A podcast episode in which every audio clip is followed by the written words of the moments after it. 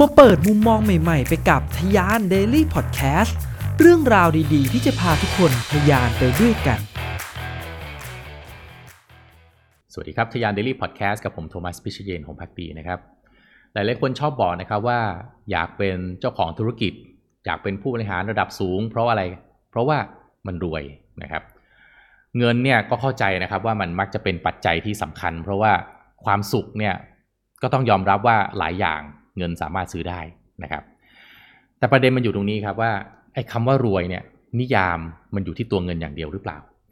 มันอาจจะเกี่ยวกับตัวเงินมากในระดับหนึ่งครับ แต่ไม่ใช่ทั้งหมดแน่นอน ลองฟังเรื่องนี้ดูนะครับ คือจริง ๆ แล้วเนี่ยในมุมมองของผมจากที่เป็นพนักงานมานะครับ แล้วก็มาต้องทำธุรกิจตัวเองเนี่ย ผมอยากจะย้ำว่าผมเห็นไลฟ์สไตล์ของคนที่หลากหลายมาก ผมเห็นตั้งแต่เจ้าสัวหมื่นล้านนะครับ ไปจนยันน้องๆ นะฮะที่ต้องทำงานรายวันนะครับ รับค่าจ้างเป็นรายวันนะครับคำว่ารวยเนี่ยนะครับอาจจะไม่ใช่ตัวที่กำหนดนิยามความสุขเสมอไป ผมเห็นบางคนที่มีเงินเยอะๆเนี่ยแต่ว่าไม่สามารถที่จะบริหารความรู้สึกของตัวเองได้เนี่ยบางทีมีเงินอยู่ในธนาคารเป็นร้อยล้านเป็นพันล้านเนี่ยแต่ก็ยังมีความทุกข์นะครับแต่บางคนที่รับเงินเป็นรายวันนี่แหละนะครับแต่ก็สามารถมีความสุขได้ เอาล่ะ แน่นอนเราก็ต้องพูดกันตามตรงว่าแน่นอนว่าการมีเงินเยอะ มันก็มีโอกาสที่มีความสุขมากกว่า การมีเงินน้อย ก็มีโอกาสมีความทุกข์มากกว่าแน่นอน แต่ว่าความรวยที่แท้จริงในมุมมองผมเนี่ย ผมว่ามันคือการใช้ชีวิต โดยมีค่าใช้จ่ายน้อยกว่ารายรับอะเพราะฉะนั้นเนี่ยสำหรับคนที่นะฮะต้องทำงานแล้วก็รับค่าแรงขั้นต่ำเนี่ย โอกาสที่ค่าใช้จ่ายมันจะสูงกว่ารายรับ คือมีสูงมาก แต่มันอยู่ที่การบริหารจัดการของตัวคุณเองนะครับ สิ่งสำคัญเลยคือ มันเป็นการสร้างนิสัยแล้วก็เป็นการกำหนดไลฟ์สไตล์การฝึกไลฟ์สไตล์ของแต่ละบุคคลของปัจเจกบุคคลนั้นเป็นหลักเป็นสำคัญเลยนะครับ อย่างผมเองเนี่ยตอนที่เริ่มทำงานแรกๆเนี่ยเงินเดือน 8,000 บาทเนี่ยนะฮะก็ต้องบอกว่าตอนนั้นไม่รวยแน่นอนนะครับ เพราะว่าค่าใช้จ่ายมันไม่ทันกับรายได้นะฮะค่าใช้จ่ายสูงกว่าตลอดเลยนะครับ ก็ไม่ไหวก็ต้องพยายาม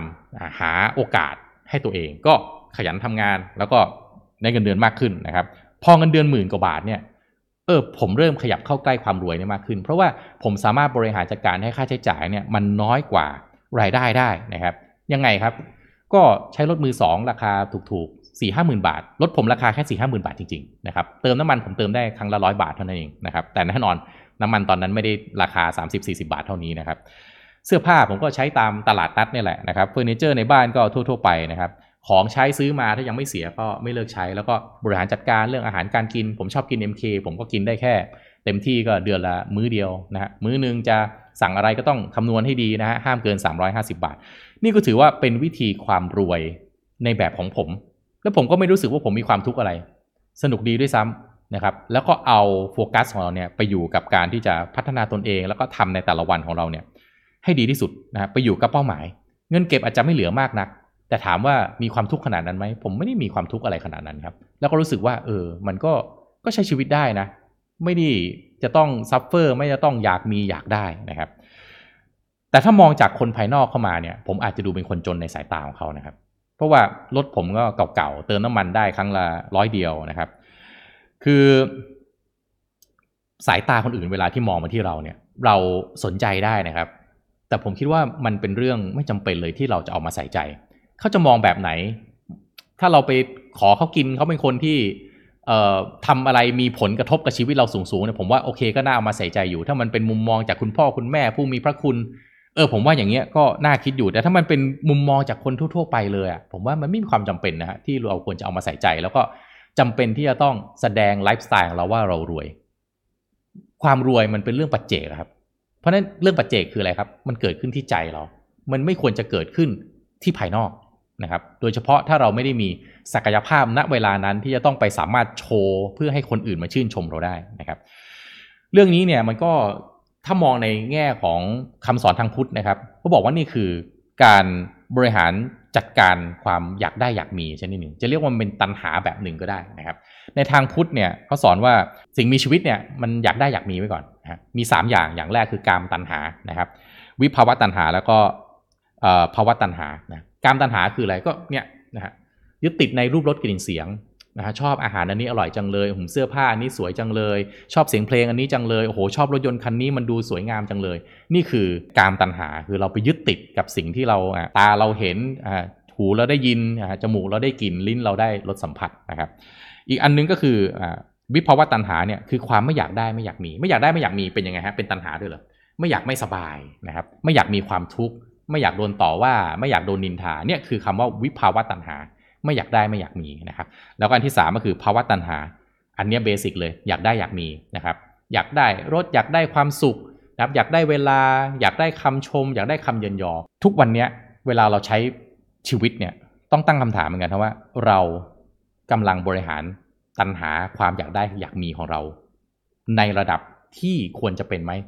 หรือเราปล่อยให้ไอ้ตัณหาสามตัวที่ว่านี้เนี่ย เป็นคนที่มาคอยบงการเรา แล้วมันบริโภคเราไปทุกวันทุกวัน เราอยากได้อยากมีของมันต้องใช้ของมันต้องมีครับของมันดีเนี่ย ใครๆเขาก็มีใครก็ซื้อกันเนี่ย เราจะไม่มีได้ยังไงโหเพื่อนๆก็มีนะฮะคนข้างบ้านก็มีนะเนี่ยเวลาไปเจอญาติญาติญาติญาติก็พูดกดดัน มันควรจะต้องแก้โดยวิธีไหนนะครับ เราต้อง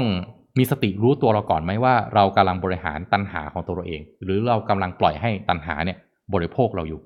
ถ้าย้อนกลับไปในตอนที่นะฮะผมก็รายได้ไม่ได้มากมายอะไรเนี่ย ผมก็บริหารจัดการตัวเอง เวลารองเท้าขาดผมก็ไปซ่อมนะโทรศัพท์นะฮะยังไม่ได้ถึงกับพังอะไรเนี่ยก็เอาไปเปลี่ยนแบตเอาไปนะฮะซ่อมแซมให้มันใช้งานได้นะครับ เสื้อผ้าถ้ามันเก่าๆหน่อยก็เอามาทำเป็นชุดนอนอย่างเงี้ยนะครับ ก็ไม่รู้สึกว่าเออเราจำเป็นที่จะต้องไป มีความทุกข์อะไรกับมันว่ามันมันชีวิตลำบากทำไมไม่มี คือถ้าเราบริหารจัดการตัวเราเองได้เนี่ยผมว่านี่เป็นพื้นฐานอย่างหนึ่งเลยเลยที่จะทำให้เรามีความสุขแบบง่ายๆ ที่สำคัญสิ่งที่ต้องตามมา แล้วก็เป็นสิ่งที่ผมได้เรียนรู้นะครับ เมื่อเวลาผ่านไปเนี่ยคือเราจะมีความสุขความทุกข์ได้ ต้องเข้าใจเรื่องกลไกทางเศรษฐกิจในระดับหนึ่งด้วย เราต้องเข้าใจเรื่อง supply demand เรื่อง marketing นะครับเรื่องของเอ่อการขับเคลื่อนนะฮะวงจรของเศรษฐกิจ มีการซื้อมีการขายมีความต้องการนะครับ มีวิธีคิดในการทำธุรกิจมีแบบสตาร์ทอัพมีแบบมหาชนสิ่งเหล่านี้มันจะจะช่วยทำให้เราสามารถกำหนดเป้าหมายของตัวเองได้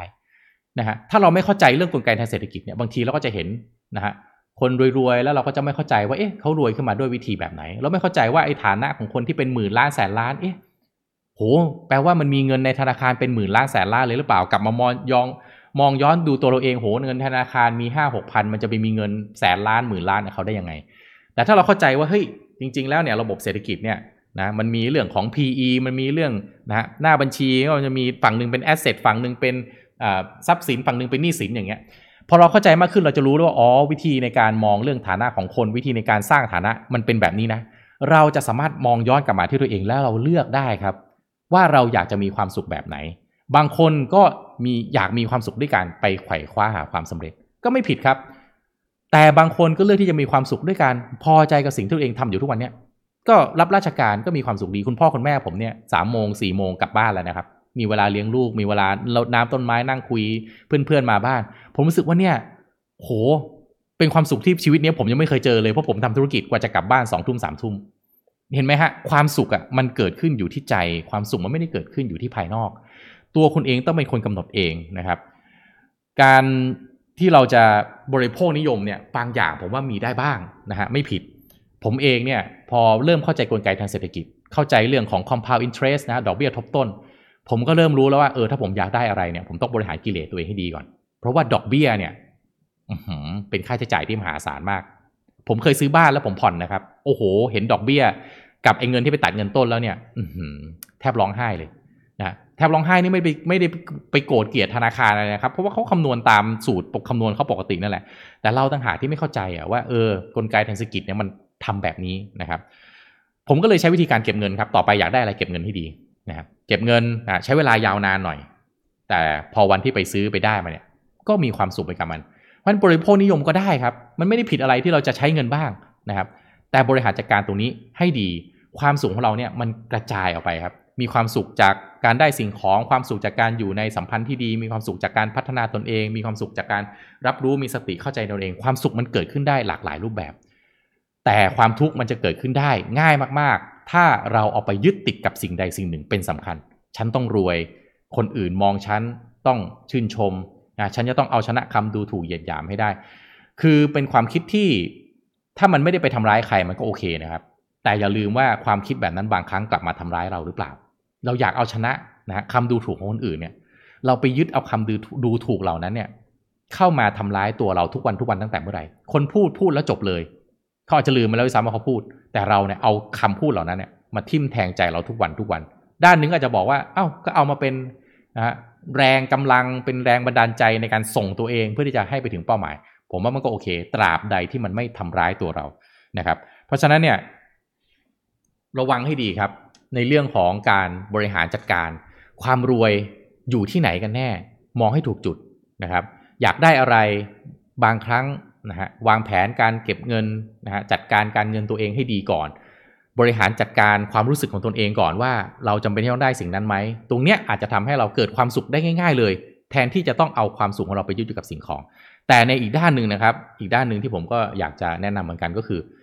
การให้ครับการรู้จักเป็นผู้ให้ ให้คนรอบข้างให้ผู้มีพระคุณ ให้คุณพ่อคุณแม่